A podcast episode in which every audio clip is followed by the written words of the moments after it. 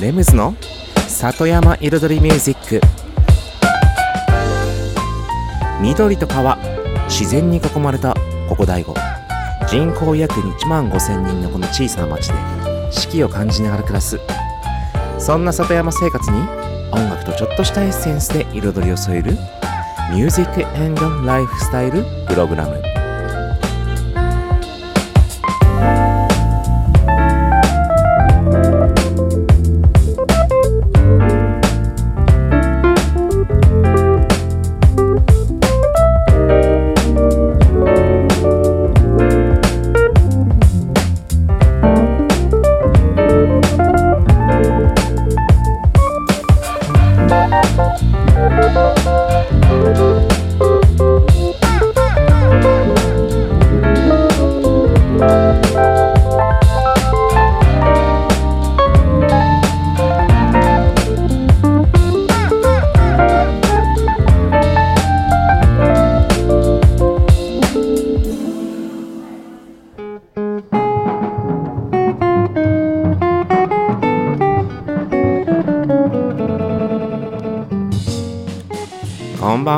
レムズです。茨城県の北の端、大子町のサッカフェから発信するこの番組、レムズの里山彩りミュージック。サッカフェプロデューサーの私レムズがお送りしています。今夜もコーヒーやお酒を片手に約1時間のんびりとお付き合いくださいませ。さて、この間ね、サッカフェでは秋休みをいただきまして、1週間丸々お休みしました。まあこれ毎年いただいてるね、秋休み冬休みなんですけれども、今年はいろんなお店実は回ってきました。まあ半分はね仕事なんですけども、大子フードチャレンジっていうね、大子町飲食店組合でやってるスタンプラリーの方のお店の取材、レポートと、それと大子カフェネットっていうね、僕がやっているサイトの方の新規参加店さんの方の撮影で、あとはプライベートでね、家族と一緒に出かけたりしました。まあざっと挙げると、雑貨屋めめぐる、コーヒーと家具のお店はじまり、みちるベーカリー、上小川レジャーペンション、この辺が大子カフェネットでちょっと行きまして、大子フードチャレンジでは大成食堂、トゥーリー、あと大子おやき学校行きました。あとね、プライベートで行ったのはキヨさんっていうね、再屋根の足湯の手前にある古民家をリノベーションしてね、新しくね今年の春にオープンしたばかりのキヨさんにも行ってきまして、あと行ったことがないところで大田原市のねクローバーボヌールというねステーキ屋さん、こちらも両親の知り合いのお店なんですけども、そちらにもちょっとね視察に行ってきましたということで、今日はそんな行ったお店の中から1軒ちょっとね気になるねお店を特集してちょっと話をしたいと思います。それでは今週の1曲目、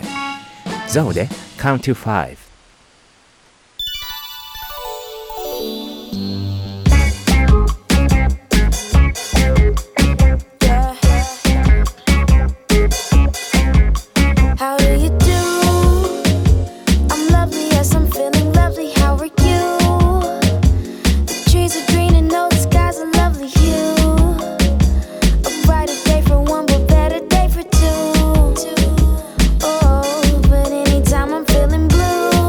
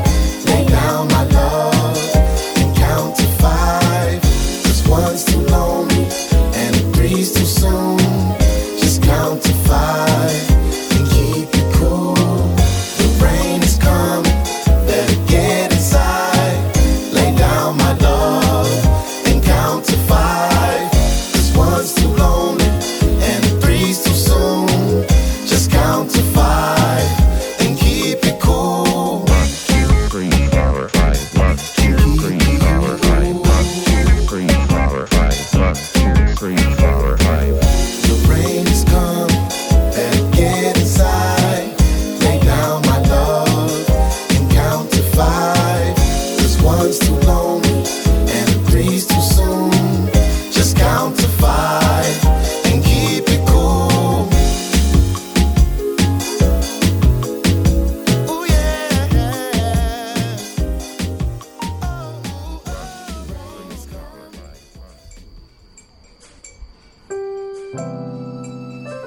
改めましてレムズです。こんばんは。今日は先日ね、いろいろとお店を回った、中の一つ。ちょっとね、注目したい施設について特集しようかなと思います。そちらはですね、大子おやき学校です。まあね、そう、大子おやき学校は現在、大子町新校校舎、まあいわゆる大子の道の駅、森のいで湯、フォレスパ、グリーンビラ、まあそういった施設と並んで、現在、大子おやき学校もそのね、大子町新校校舎というね、なんて言うんでしょう、管轄で運営されている施設となりました。はい。だから、そう、まずそこね、なんでピックアップしたかっていうと、だからこそ、ちょっとね、ちゃんと町からね、大子町新校校舎は町が要は運営してるような形なんですよね。つまり、まあ皆さんのね。税金もかかってますので皆さんのお金がそこにも流れてるわけですから、堂々とね意見が言えるということで、大子おやき学校についてちょっと今日はピックアップして、あれこれね掘り下げようかなと思いました。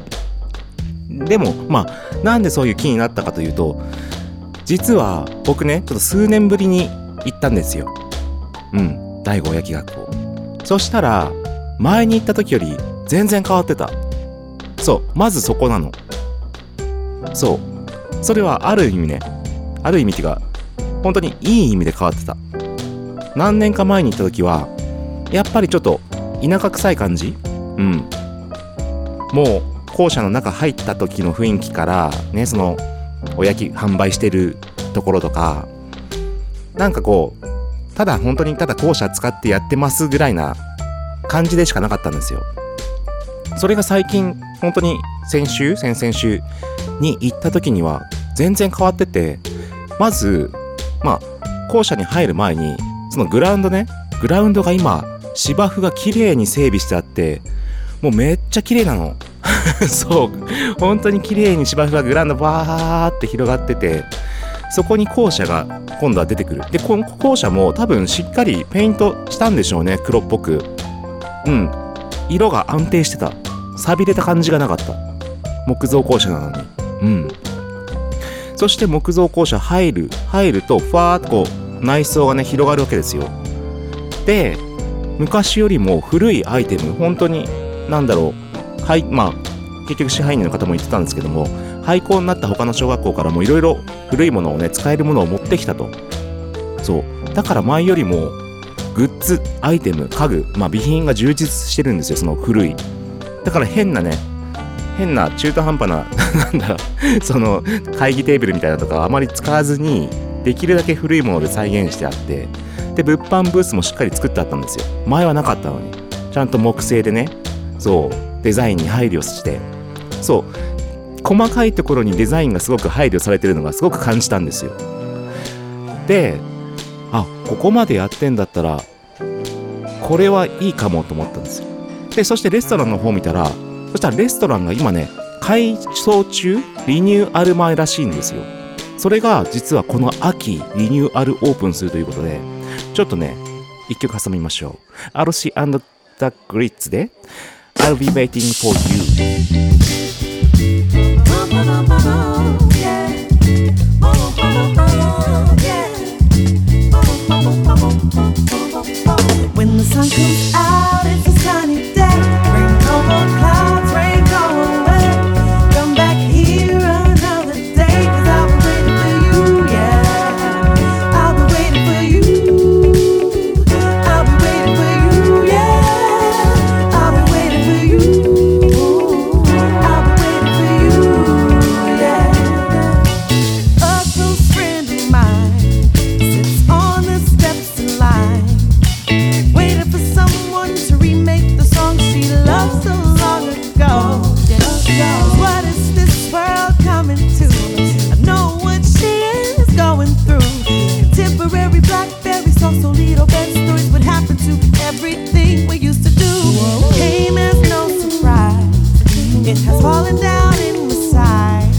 Like the waves on the ocean, generosity always gives you more. Stores with clothes I can't afford, songs I strummed on my guitar.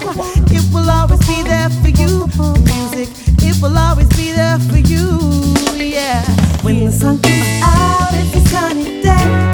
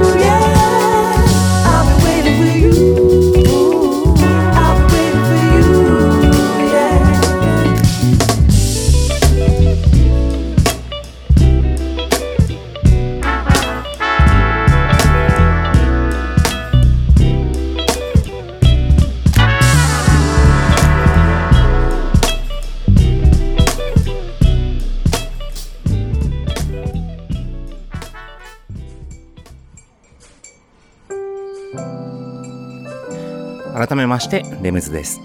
今日は大子おやき学校について深く掘り下げております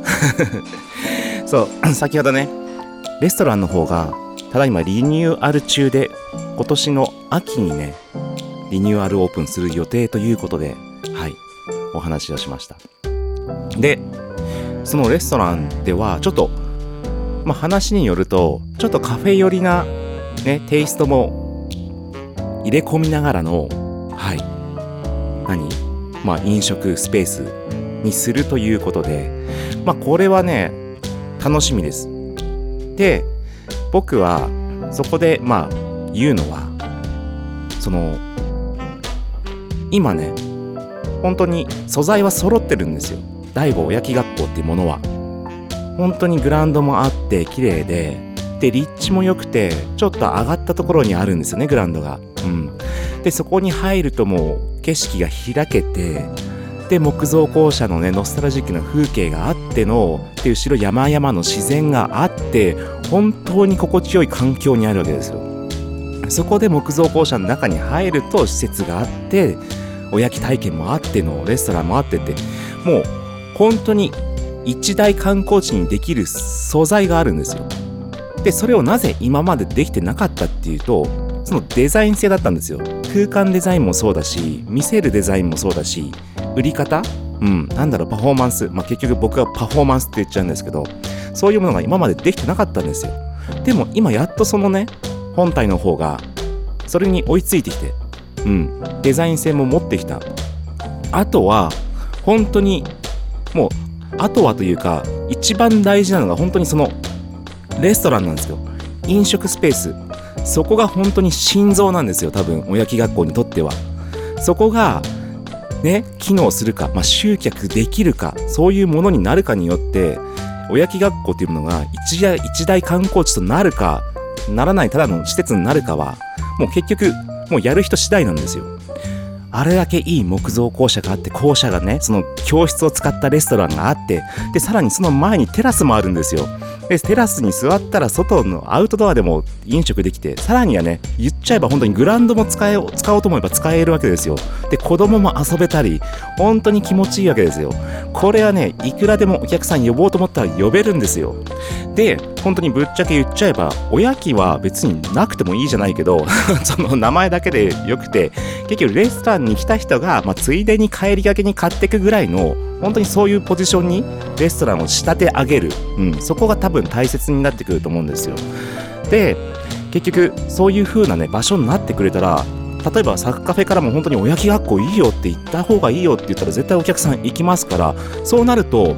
大子の中心部からその牧之内のところまでだいたい車で10分15分かかるわけですね。でその間の道中の景色もその大子の田舎の景色を眺めながらドライブしていって、そしてねおやき学校に着いたらそれこそその自然の中に取り込まれるわけですよ。でさらにそこのね、空間の中で食事をして時間を使う、素敵な時間を使うわけですよ。滞在時間も使うわけですよ。だからその全てがスタートから最後までが全てが体験となってくるんですね。その一つのアクティビティじゃないけど、それができるかできないかが本当にこのおやき学校のレストランのスペースにかかっていると言っても過言じゃないと僕は思ってます。だから今年の秋ね、めっちゃ注目してるんですよ。だからあとはそのね受け皿をね作るか作らないかは大子町振興校舎がやるかやらないかにかかってると思います。以上です。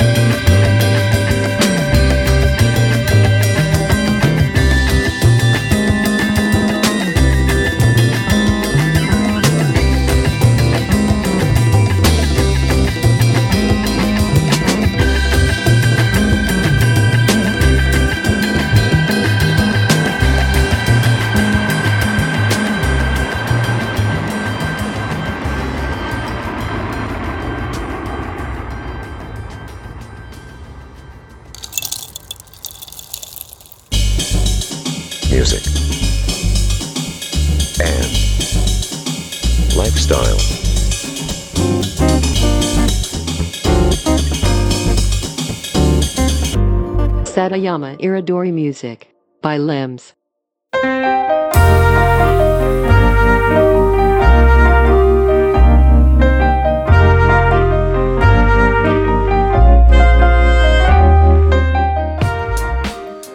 レムズの里山彩りミュージック、私レムズがお送りしています。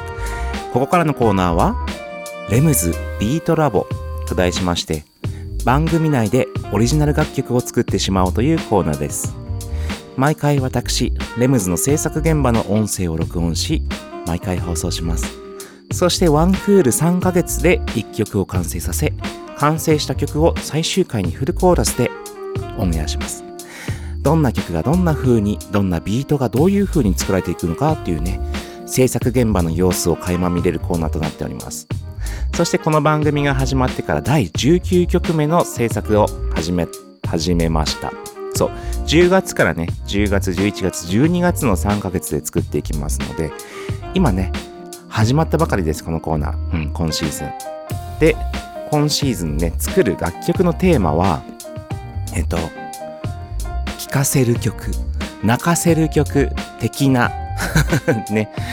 形だから、卒業シーズンでも歌えそうなとかね、そういういろいろね、先週ちょっとそういう話もしてましたけども、そういう風な形の本当に日本人の心をちょっと動かせるような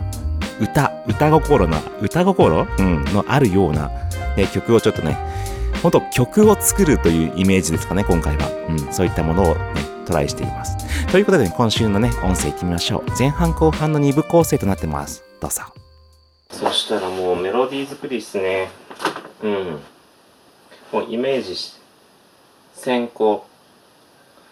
イメージ先行っていうかね、歌詞をまあ大体ね、何言うか、まあ、人が笑って花が咲くっていうフレーズ、これタイトルにします。まあ、花が咲くだけにするか、人が笑って花が咲くの方がインパクトがあるな。僕が笑って君も笑うみたいな、光照らす方へ歩む人は光照らす方へ、君も僕も歩む。結局花だから花だから光照らしてる方に向いていく。まあそれが自然なんですよね。難しいように考えると難しく考えられるけど、超単純に考えると超単純に捉えられる。でも決して間違いじゃないですよ。光が照らしてくる方に進んでいくのはすごくいいことなんじゃないかなとね。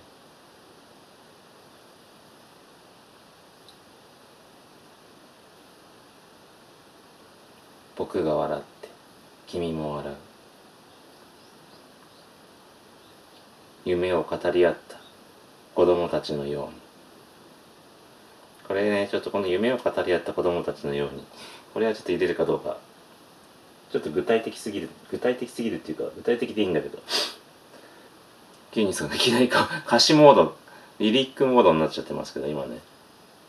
夢を語り合った子供たちのように。まあその純粋に笑い合おうよって話だよね。まあ、僕が笑って君も笑う、君が笑って僕も笑うじゃないけど、無邪気なイメージね。無邪気さ、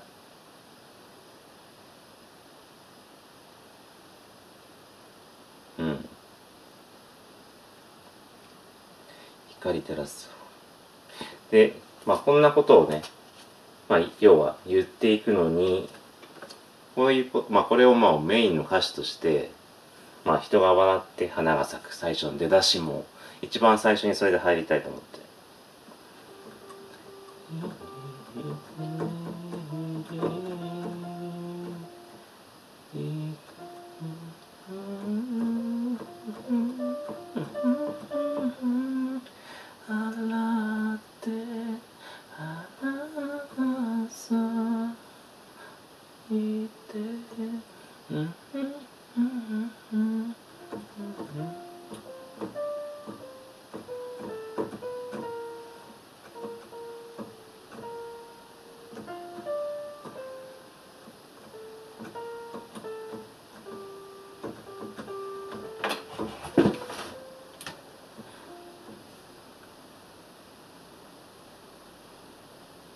なんか今なんか似てるからやだななんかに似てるなんだっけ、思い出せないけど、いや思い出しちゃうとまた振り回されそうだからやだな思い出さないようにして、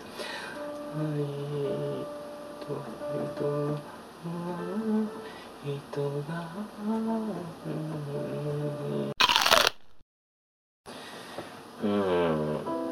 今一つちょっと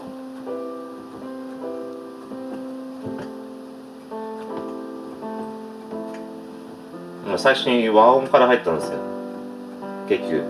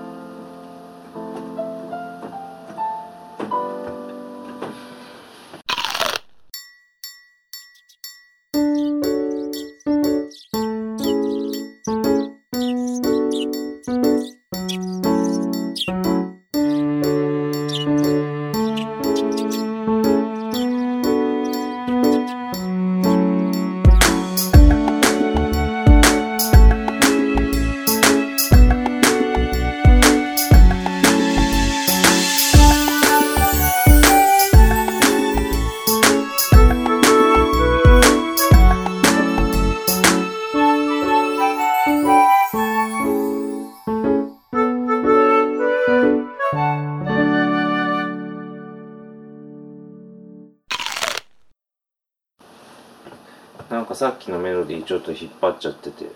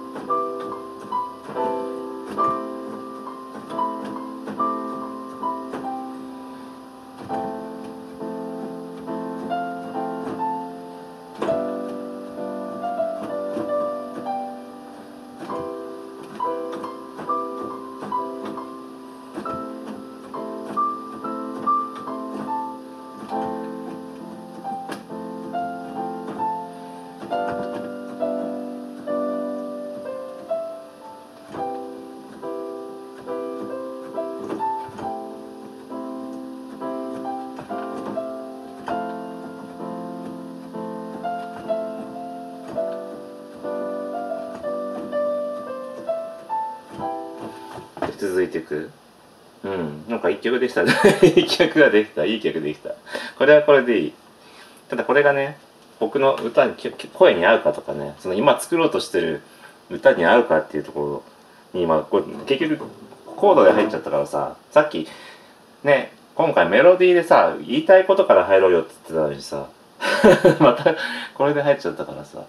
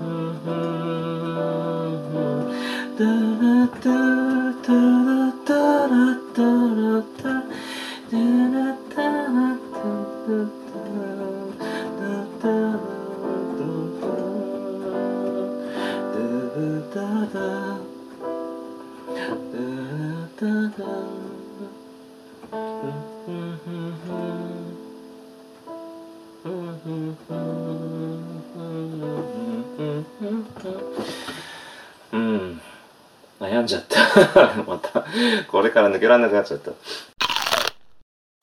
そして今ちょっとね、前の一番最初の残してあったデモにちょっと戻ってみました。イメージ戻りね。それが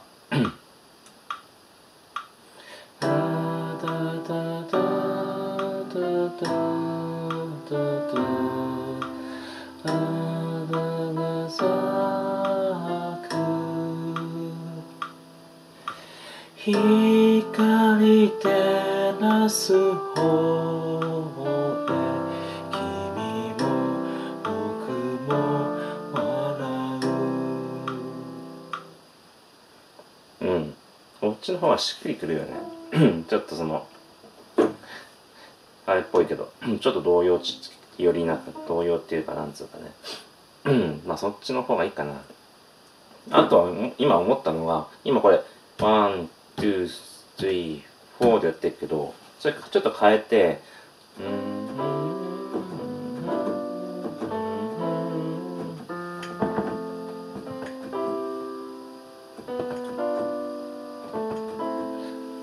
何が違うかって今、ランツーランツーツーワンツーツータッツーツーね、三拍子にしてみたの。I've spent a lot of time looking out of hotel windows, seeing the trees concave when that Colorado wind blows. I know the metro system inside out, Paris never changes, I know my way about.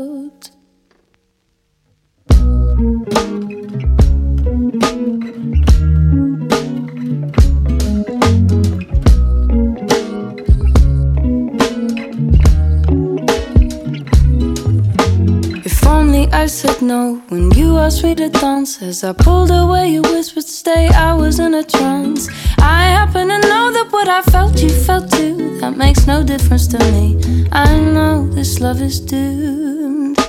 but you, dear, I didn't think I'd find you here. Oh, roaming in the corners of my mind. Well, in there you'll find a note I wrote the other day. Don't read it, just leave it. It might give me away.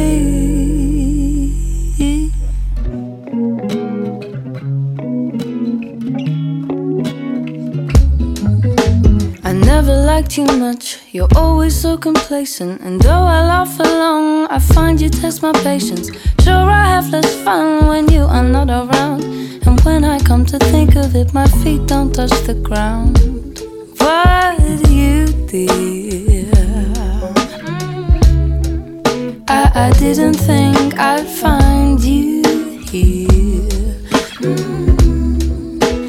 Roaming in the corners of my mind, will in there find a note that I wrote the other day. Don't read it, just leave it. It might give me away. Why was it you my heart cried for? You were everything I didn't need, just the book I was told I should read. Never looked close enough to see that you were standing there with your heart on your sleeve right from the start, competing for my heart, but you dear. FM 大子 FM 大子 Listen to my song. Music Colors FM 大子。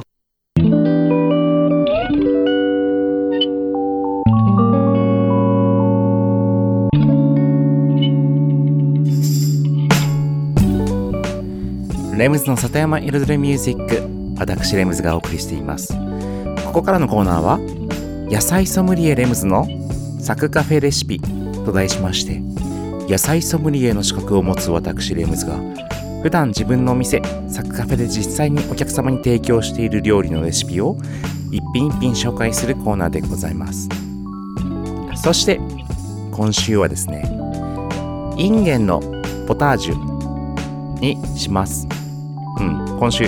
決めるのが早かったそうね、そう今ね、まあちょっとね時差はあるかもしれませんけど、結構インゲンお豆系ね、まあインゲンに限らずお豆系なんでもいいと思いますね。枝豆もね結構出てたし、そうこの休み中も僕結構食べました。大子のフレッシュ枝豆、まあフレッシュってそのもちろんちょっと茹でますけどね、やっぱりそうお豆も全然美味しいということで行ってみましょう。さてレシピの方なんですけれども、まず用意する食材、インゲン、その他お豆系、そして玉ねぎ、オイル、まあオイルはオリーブオイルかもしくはバターとかマーガリンとかそういったオイル、まあもちろんサラダ油でも全然大丈夫だと思います。顆粒コンソメ、そして塩、ブラックペッパー、牛乳です、はい、それではね鍋にまずはオイルをね、オリーブオイルでもお好みのオイルでいいです、はい、油系、まあ、要は玉ねぎをちょっと最初炒めたいので少しね油系が欲しいんですよ。でその油系次第でその風味とコクとか、コクとか風味そういったものがちょっと多少本当に多少変わるだけなんで、そんなに何の油でも気にしないで使ってくださいでまずはですねそのオイルで玉ねぎをスライスしたものを炒めていきます。分量は、まあ、とりあえず 100g でいきますか、100g で炒めていくと、はいいきます。それを炒めてちょっとね玉ねぎに火が通ったら今度インゲンはねざっくりそのまんま入れちゃっていいです。なぜかというと後でザルでこします。はいそうだからまあね、はい、インゲンでもお豆でも何でもいいので、はい、入れてください。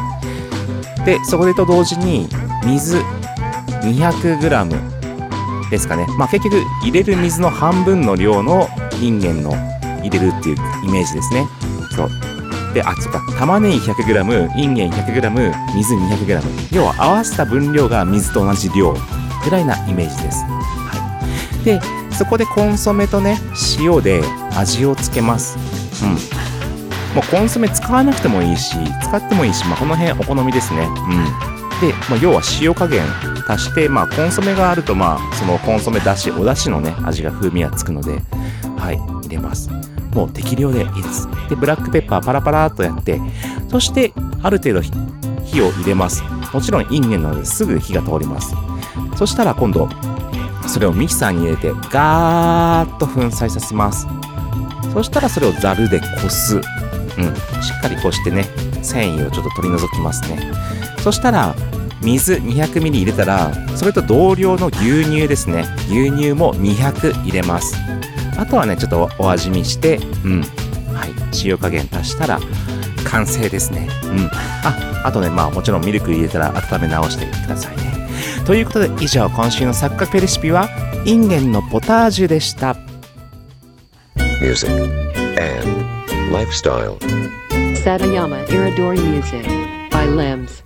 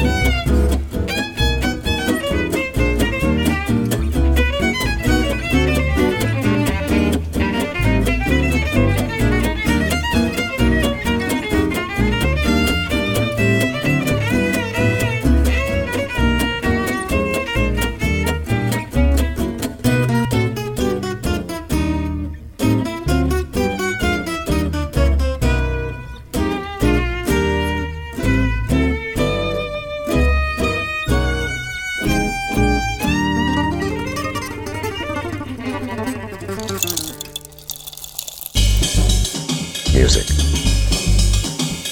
and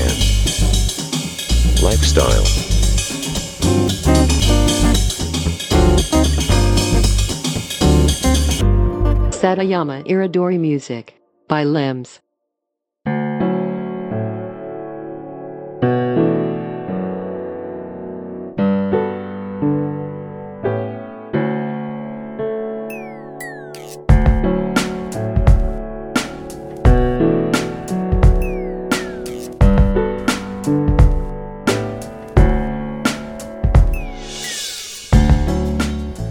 レムズの里山彩りミュージック。ここからのコーナーはレムズの世界と音と題しまして、毎回私レムズの作品の中から1曲もしくは私レムズが大好きな曲や影響を受けた曲などの中から1曲をピックアップし、フルコーラスでコメントとともに紹介するコーナーでございます。そしてこのコーナーですね、毎週数珠つなぎ形式で、しりとり形式で、先週紹介した曲に関連性のある曲ということで、今週を紹介していくという形にしております。で、最近ですね、TLC の Waterfalls というね、もう90年代の大ヒット、全世界で大ヒットした曲からの、その TLC Waterfalls Children とね、僕が勝手に言ってるね、楽曲たちをね、紹介してきました。最初は UA さんのリズム、そしてミーシャさんのビリーブとね、他にもねあるんですけども、続けてもねあれなのでそろそろ変えていきますけれども、先週ミーシャさんのビリーブを流しました。で、ミーシャさんのビリーブは割と新しい方の楽曲なんですけども、その前のね、本当に僕も大好き、ミーシャさんの中でも一番大好きな楽曲が、もうご存知、包み込むようにですね、デビューシングルですね。もうこれはね、包み込むようにはこの頃ね、本当にラジオ、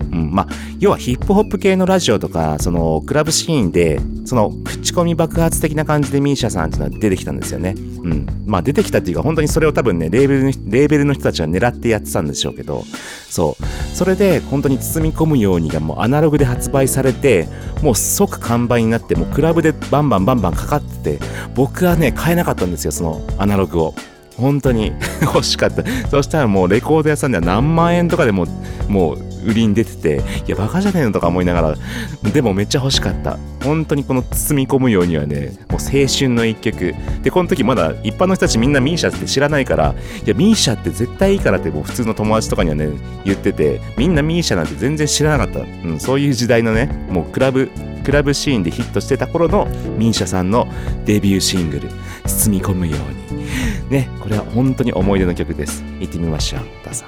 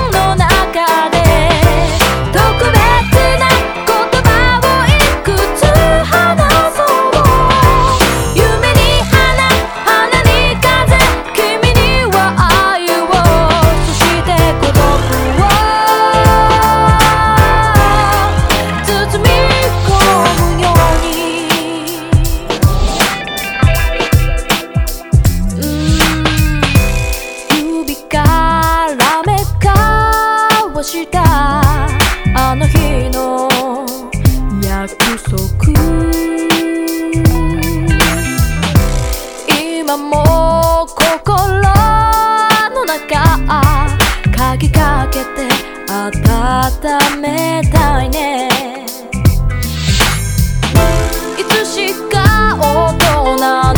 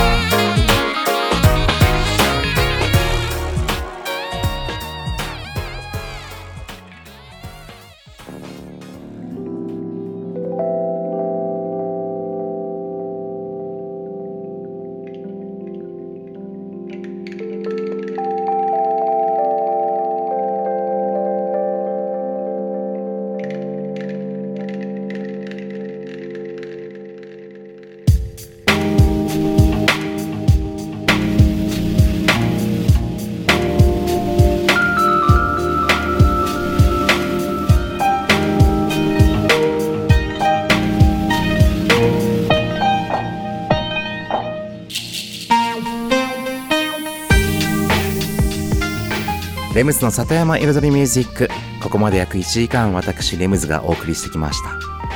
今日はね、またいつもと話がね変わって大子おやき学校について深く掘り下げるというね企画というかトークテーマでしたけれども、まあでも本当にその今ね大子振興公社が手がけているものに中では、まあもちろんおやき学校の他にね、今イントロでも言いましたけども、道の駅もまあ新しくなって割とお客さんも入っているという話で、そしてグリーンビラはね、もちろん全国でも人気のキャンピングスポットになってて、でまあフォレスパの方は どうなのかあまり分かりませんけれども、ただねジムもオープンして、ね、どんどんやっぱりリノベーションバージョンアップグレードされてるわけですよね。そうなってくると今度僕ねまた本当に注目してるのは森のいで湯ですね。そう、森のいで湯も大子町振興公社の管轄している